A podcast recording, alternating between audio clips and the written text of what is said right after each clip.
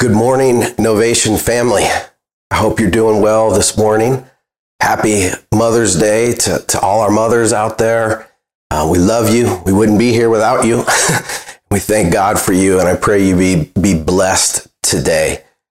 Um, I also know that Mother's Day can be a little bit difficult um, for some if you've lost your mom. Uh, my mom went to be with Jesus uh, two years ago in March, March of 2018. And I'm wearing my, my Rockies jersey because she was such a diehard fan. So it's a tribute to my mom. And uh, she was such a diehard fan. I remember she got a, a, an accident on a, they had a trip in Florida, her and my dad and, and, and my sister's family. And she like broke her leg. And the first thing she asked the doctor when she got to the emergency room, she said, Do you know if the Rockies won or not? You're sitting there with a broken leg, and that's the first question on her mind. But she sure loved Jesus and she sure loved her family and she's precious and her memories, you know, are, are with me and I'm going to cherish those. And I would encourage anybody who's hurting, uh, who's, who's lost a mom that just cherish, cherish the memories and, uh, praying God's extra comfort and blessing for any that are, that are in a little bit of pain today. But to all our moms, we celebrate you. We celebrate what moms do for us and all that you do in caring for us. Uh, got a couple church signs this morning that I want to share with you. Uh, those good old funny, either mess ups or on purpose church signs. And the first one says, having trouble sleeping, try one of our sermons. oh, better than NyQuil, put you right to sleep. Uh, picture number two says, now's a good time to visit. Our pastor is on vacation. Poor guy. and then pick number three this is a classic. Don't let worries kill you, let the church help. And then number four, Lord, help us to be the people our dogs think we are. Now, in my household, that's probably not a good thing because me and my dog have kind of a love hate relationship with each other. But for most of you true dog lovers, you, you know what that means. And then this one says, No Jesus, no peace. Know Jesus, and you'll know peace. I like that sign. That sign has been very true in my life experience. When I didn't know, didn't have Jesus at the center of my life, I didn't have any peace. Maybe that's you're experiencing that as well. But when I came to know who Jesus was, man, I found a real lasting inner peace. So, no Jesus, no peace, no Jesus, no peace. That's really summarizes what we're going to look at in the book of Ephesians today. We're in a series during this uh, online church experience of going through Paul's letter to the church at Ephesus, a place that he planted this church, preached the gospel, and made disciples for Jesus. It took three years, spent that much time with them. But in this book of Ephesians, we talk, Paul talks and teaches us how we're rooted in Christ. Just the way a tree needs a good, healthy root system so that it's not, you know, blown over in the storms or it's also getting proper, you know, nutrients and water and, and all of that, that we are, need that healthy root system to understand our roots in Jesus. And so last week we, we talked about being rooted in grace, that it's by grace we're saved through faith, not of our own, but it's a gift from God.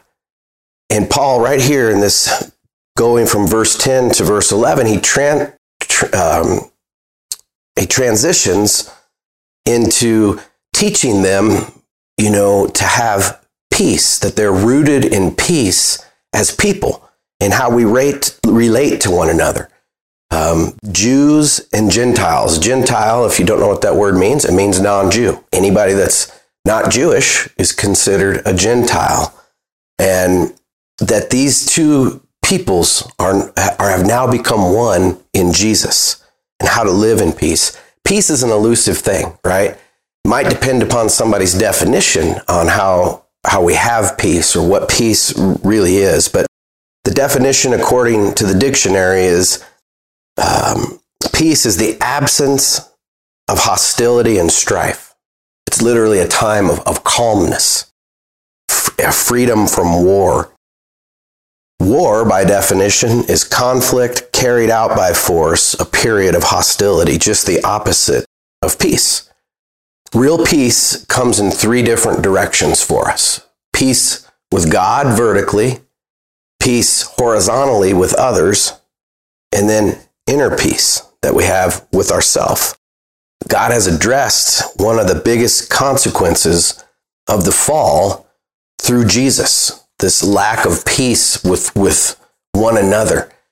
Because if you look back all the way, you know, in the Bible, after the fall happened, Adam and Eve disobeyed God's, you know, command to not eat from the tree of the knowledge of good and evil. And then their kids, you know, Cain and Abel. Cain kills Abel. So quickly, just like that, no peace. So we're going to look at our text for today with four questions to ask, all centering around this idea and understanding of being rooted in peace. The first question is what's the problem with peace? It, you know, why did they lack peace? Why why did the Jews and Gentiles not get along? What what caused them to, to lack peace? Paul begins, he says, Don't forget that you Gentiles used to be outsiders. You were called uncircumcised heathens by the Jews, who were proud of their circumcision, even though it affected only their bodies and not their hearts. In those days, you were living apart from Christ. You were excluded from citizenship among the people of Israel and did not know the covenant promises God had made to them. You lived in this world without God and without hope. I would summarize that with this no Jesus, no peace. No peace with God, no peace with others, and no peace with self. I mean, look at that description. Says, outsiders, excluded, without God, without hope, hostile towards God, hostile towards each other. Sounds like Raiders fans to me, right? What's the deal with the Las Vegas Raiders? That just does not sound right as a old time Bronco fan, but I digress. To understand the context of what Paul's driving at in this lack of peace between Jew and Gentile, you got to go all the way back to Abraham. Abraham was, you know, the father of Israel. God, you know, calls Abraham out of worshiping like pagan moon gods and all these things. And he calls him and he says, You're going to be the father of a nation. And he actually told him to look up to the stars. And he said, Try to count the number of the stars. That's going to be the number of your offspring, of the, of the people I, I make because of you. Now, when you only had Abraham and the Old Testament's point of view, all you see is the nation of Israel, the Jewish people. But as we get into the New Testament, we see where Paul in Galatians says that because of Jesus, Jesus being the seed of Abraham, being in his lineage, Jesus was all pointing towards him being the fulfillment of everything, and that he's the seed of Abraham, and that when we have faith in Christ, we are now part of the, the number of the, the stars that he looked up and saw. That includes now you and me, even though we're not Jewish. We're included because of Christ. It's, it came full circle. And so uh, God gave a covenant to, to Abraham. They were, Israel was to be his covenant people. And one of the signs of the covenant outwardly was circumcision. If you don't know what that is, um, you can look it up for yourself. I don't need to explain that to you, but it outwardly identified um, Jewish men. And all part of that ceremonial law, the outward ways that identified the Jewish people, how they were to cut their hair, what they were to eat, and all that. That was all part of, of that. And so the, the lack of peace in the Middle East that is still there today, um, it goes all the way back, you know, to, to the Old Testament times as well. And so Jews and Gentiles in a sense, existed in that sense of hostility towards one another. What caused it? Well, in one sense, when the Jews, God gave the law and the commandments to the Jews, um, he gave that to be a model to the world. There was a calling for Israel to be a model to the world of what a covenant people, how they were to live. Problem is, is just like everybody, they were also sinners. And their hearts turned to having the law to being a, a means of looking down on those who didn't have the law, Gentiles. And they got proud and they would look and they call them Gentile sinners, people without the law. And they were resentful of it. So then the Gentiles resented them. And it's just created this wall of separation, this, this barrier between the people. So, how does all that apply to us today? What does this matter for us in us finding, you know, being rooted in peace and being a peaceful people? Well, our world is more divided than ever, right? I mean, our country is so divided. And it's, it's, uh, we as followers of Jesus who follow the way of peace have to understand what that means. Because there's a tendency in human, the human heart to look down on somebody who doesn't look like you, think like you, live like you, speak like you. There's a tendency in the human heart to go the wrong way and to look down on, on people because of politics or because of race.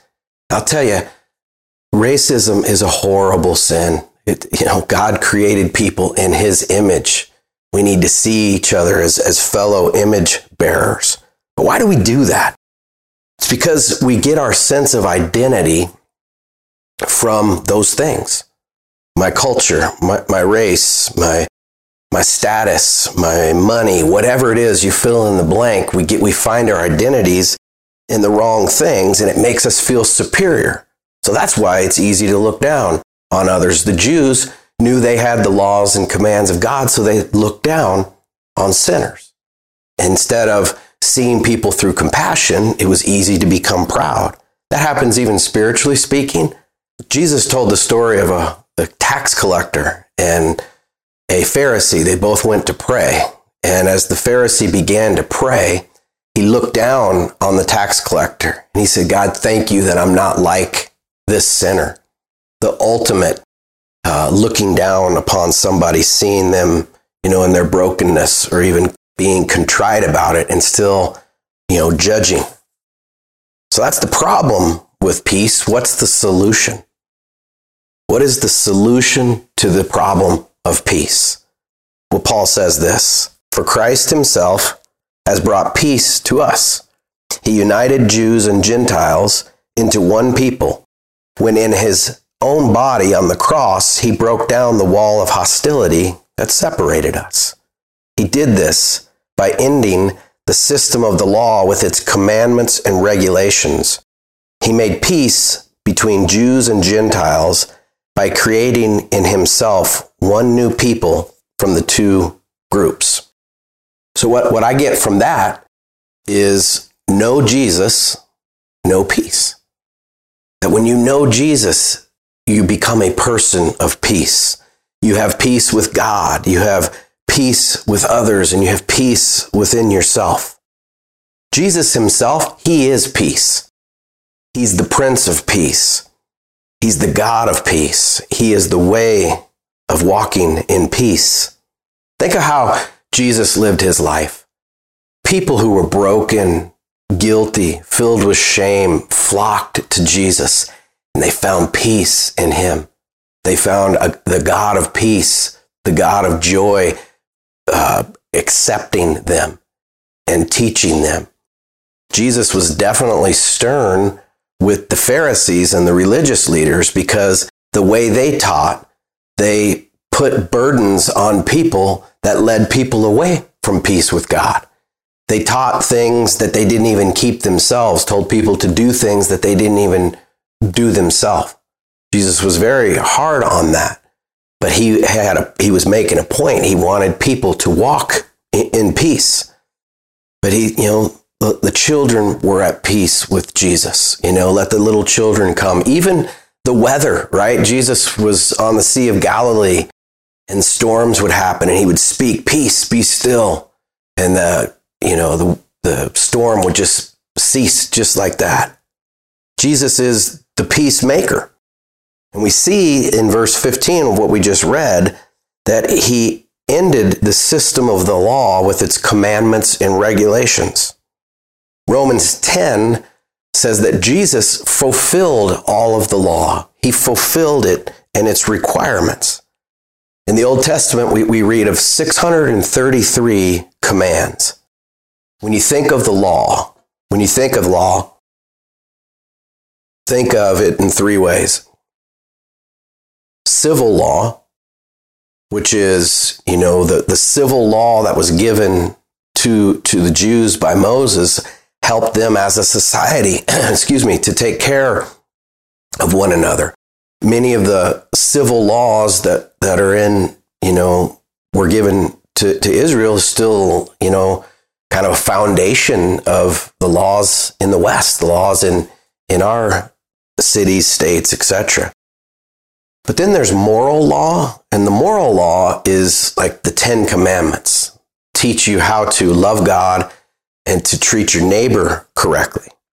Then there's the ceremonial aspect of the law. And the ceremonial aspect of the law were all the rituals and outward things that marked the Jewish people as the Jewish people. You still see it today. If you're in an Orthodox community, you'll see the the hair on the men and, and, and the yarmulke on their head and the clothes that they wear. You, you can tell if somebody's Jewish by what they wear.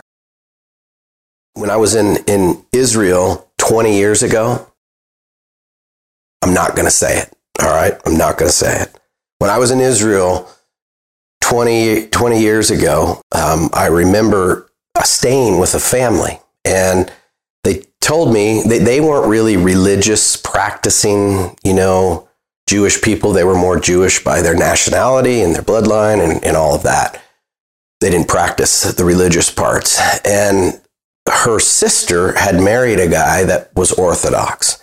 So she adopted the Orthodox way of life. And um, definitely not saying anything's wrong with that, but she told me the story that um, that they wouldn't come to her house. Her sister and her husband wouldn't come to her house because they didn't have two kitchens, one for dairy and one for meat. And in a truly kosher Orthodox uh, way of life, you had to, you know, you can't have meat and dairy in the same room together, the same spot. And it comes from the verse in Leviticus where they were told not to cook a young goat in its mother's milk.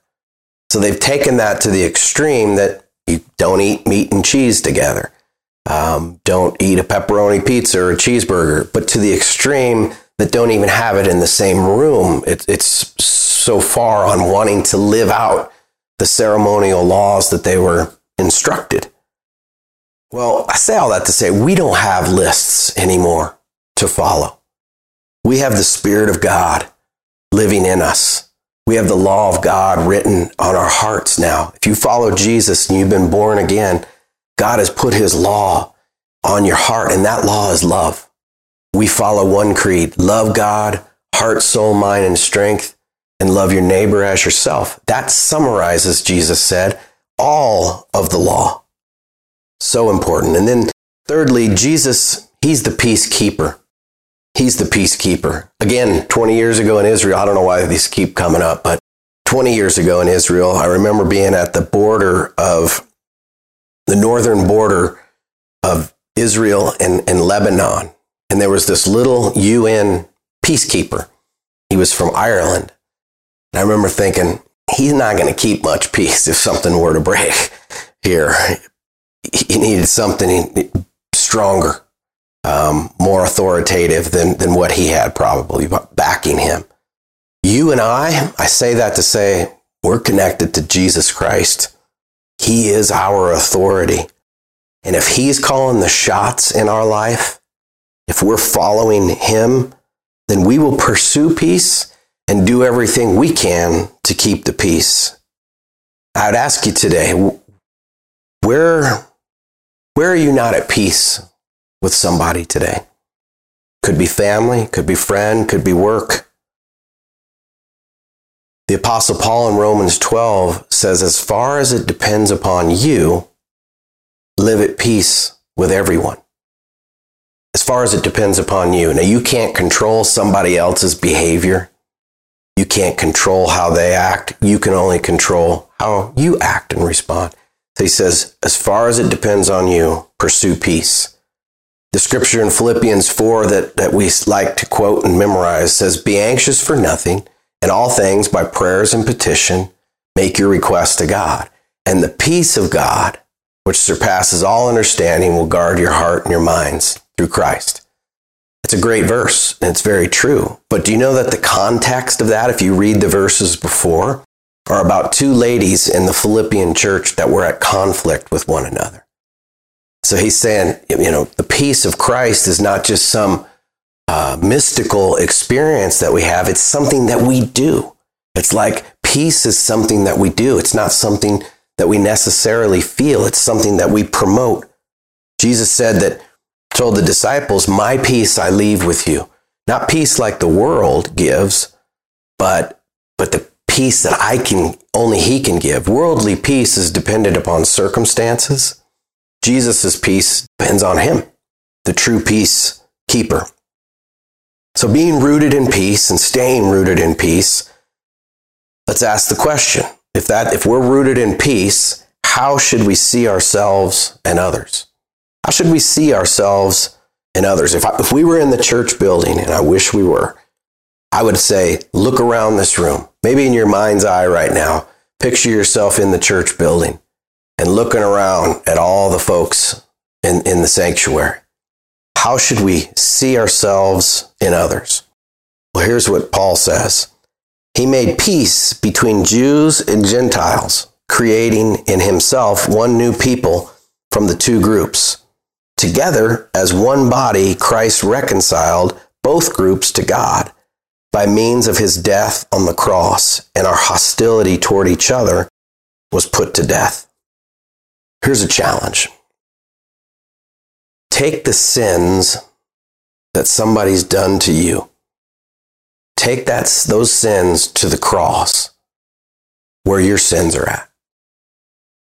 Take the sins that are done to you instead of letting it turn into resentment and hostility and conflict, take it to the cross where your sins are.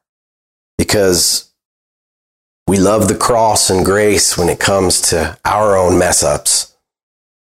And yet it's hard to give that to others. But I can tell you, as a you follow Jesus and you learn to forgive, to truly forgive, that's when you're walking in peace.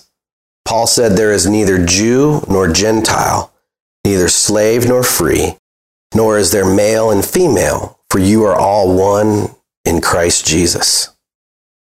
No longer black, white, brown, yellow, whatever label.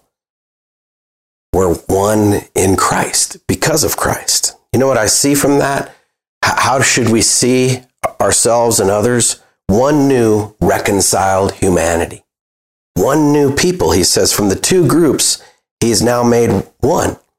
The church is made up of every tribe, every tongue, every nation. It says in the book of Revelation that around the throne of God were people from all nations, every tribe, every tongue. I don't know if you remember last fall, uh, we did a time where we read scripture, and we have people who speak, you know, more than one language in our church, and so we had uh, people reading scripture in English, Spanish, Russian, and Chinese. What an awesome demonstration of, of the diversity of the body of Christ in our, our little church. You know, think about throughout the world that we're equals in Christ. We've been reconciled together. There's no elite status. We're in Christ. We're his family reconciled together.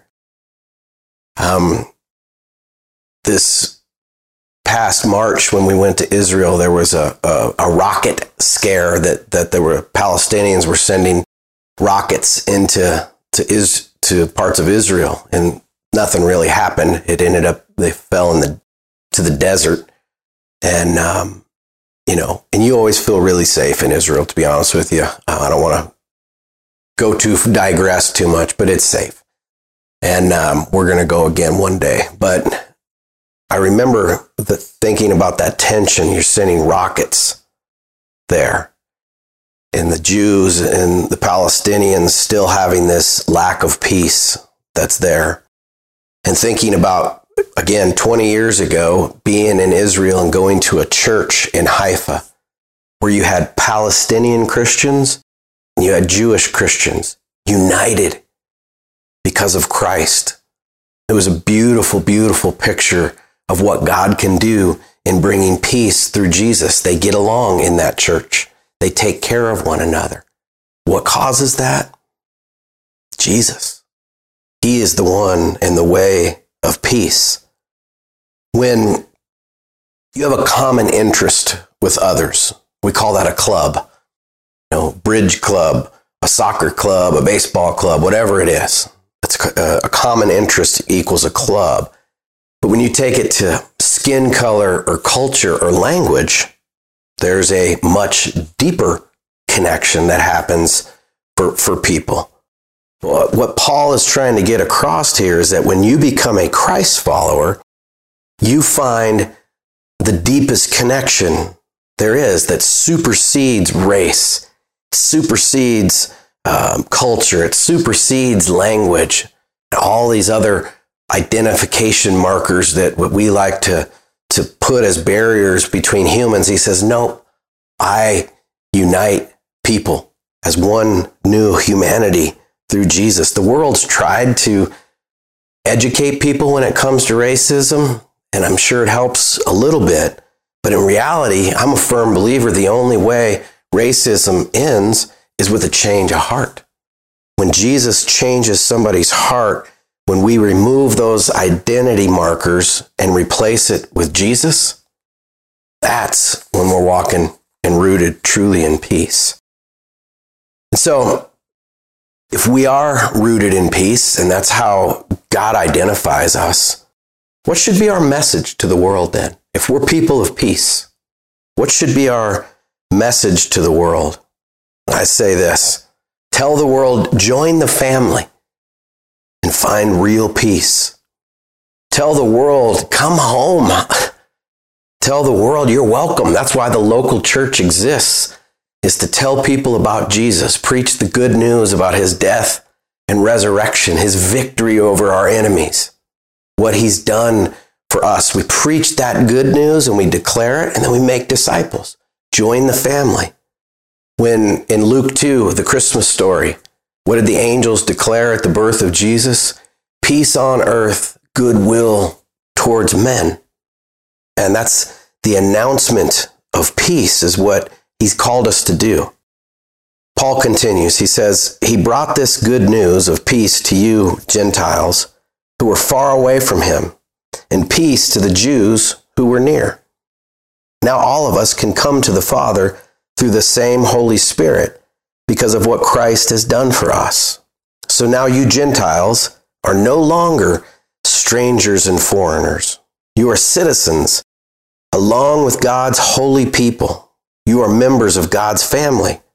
Together we are his house, built on the foundation of the apostles and the prophets. And the cornerstone is Christ Jesus himself. We are carefully joined together in him becoming a holy temple for the Lord. Through him, you Gentiles are also being made part of this dwelling where God lives by his Spirit. What message does your life tell the world about the gospel? What message does your life demonstrate about God, about being a follower of Jesus? What do your neighbors, what do your coworkers, what do your family, what message is being sent? What message is being sent to the world by your life on, on what the church looks like? Um, or what being broken looks like being honest with and authentic with, you know, who we were and now who we are becoming. I think that's an important thing to think about because the world, God has commissioned, Jesus has commissioned his disciples to spread the good news to the world. He's given us this responsibility. We exist in, for community with one another, to care for one another, but to also spread this good news to the world around us. This passage came to my mind as I was putting this together, and I'm going to kind of bring it to this message to a close on being rooted in peace through through um, what I believe Paul was saying, you know, to the Ephesians. We get even a deeper look at this in 2 Corinthians chapter 5. He says, So from now on, we regard no one from a worldly point of view. Let me stop there real quick. What that means is we don't look at people through these identity markers of race, culture, language, status, etc. We don't regard people anymore from that, he says. That's a worldly point of view. He says, though we once regarded Christ in this way, we do so no longer. Therefore, if anyone is in Christ, the new creation has come. The old has gone. The new is here. All this is from God who reconciled us to himself through Christ and gave us the ministry of reconciliation. That God was reconciling the world to himself in Christ, not counting people's sins against them. And he has committed to us the message of reconciliation. We are therefore Christ's ambassadors as though God were making his appeal through us. We implore you on Christ's behalf, be reconciled to God. God made him who had no sin to be sin for us, so that in him we might become the righteousness of God. What's our message to the world? Be reconciled to God. God has paved the way for people to have a relationship with him they can take their sin and shame and they can, they can put it at the foot of the cross and they can find a fresh start because of Jesus and be reconciled to God. God wants us to repent. He wants us to repent from living a life apart from Him, from living life apart from His ways, learning how He wants us to live our lives rather than us being our own boss and calling the shots believing He has your best interest at heart. Be reconciled to God. We have something to announce. The greatest victory in history has taken place. You know, we don't celebrate the resurrection just on Easter. It's every day that Jesus defeated death on the cross for us. He defeated sin. He defeated the works of the devil be reconciled to God. We're rooted in peace. Let's be people of peace. Again, like love, peace is not a feeling. Peace is what we do. Peace is what we promote. I think the sooner we stop relying on feelings and emotions, the more loving we become, the more joyful we become, the more peaceful we become. Don't rely on emotion. Emotions are a roller coaster ride that can even lie to us. So remember, peace is action. I, I want to close with this. Where are you lacking peace today? Have you made peace with God? Have you been reconciled to God through Jesus? It's right there. He says God was in Christ, not counting your sins against you, saying, Be reconciled to Him. Come to Him today. Give all your guilt and shame to Him. Repent of doing life your own way. It means to do a 180 and go in the direction of Jesus. Become His, His follower if you've never made that commitment. And then maybe you're not at peace with others. And it's a big deal to Jesus that you and I be at peace with one another and with, the, with people around us. It's a big deal to him. He's the God of peace. He's the Prince of Peace. He wants us as his disciples to live at peace as far as it depends upon us. Take the sins of others to the cross today. Forgive. Obviously, in, in life and in tough relationships, there needs to be boundaries. But you can have boundaries and still walk in peace. You can still walk in love. And then maybe you lack inner peace today. You're like, I just, eh, world out of control. Whatever it is, is peace, he leaves with you. The peace of Jesus Christ is yours. Let's pray. Prince of Peace, we love you. We thank you for who you are, Lord Jesus. Thank you that we have direct access to God the Father through you and by the Holy Spirit. Holy Spirit, produce the fruit of peace in our life, we pray, in every direction. Lord, I pray for those who are watching that are, that are hurting this morning. They're lonely. They're lacking peace. Lord, I pray for you to lift their hearts today. Let them know tangibly your presence. Lord, I pray for grace in tough relationships right now, that in those relationships there would be the, the pursuing of peace, to walk in peace. Lord, thank you for who you are. Thank you for the gospel. Thank you for one another. Thank you for our church family, God. Thank you so much for the promise of eternal life because of Jesus. And it's in his name we pray. And all across the city, everyone said, Amen.